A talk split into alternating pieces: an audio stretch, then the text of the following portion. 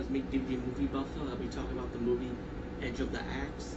And of course, if you see my DVD book, I'm working on reviewing some the movies I just bought from Shugo.com. And check their website out also, and their YouTube page. And it's like a horror, crime drama movie. And the kill scenes is about a killer with a white mask, a black outfit going out killing women around the town. Plus one guy. And um, I like this movie. It's the kill scenes are pretty much like a realistic type of kill scene for an axe murderer. But um, of course, I don't want to ruin too much of the movie, so check out Edge of the Axe.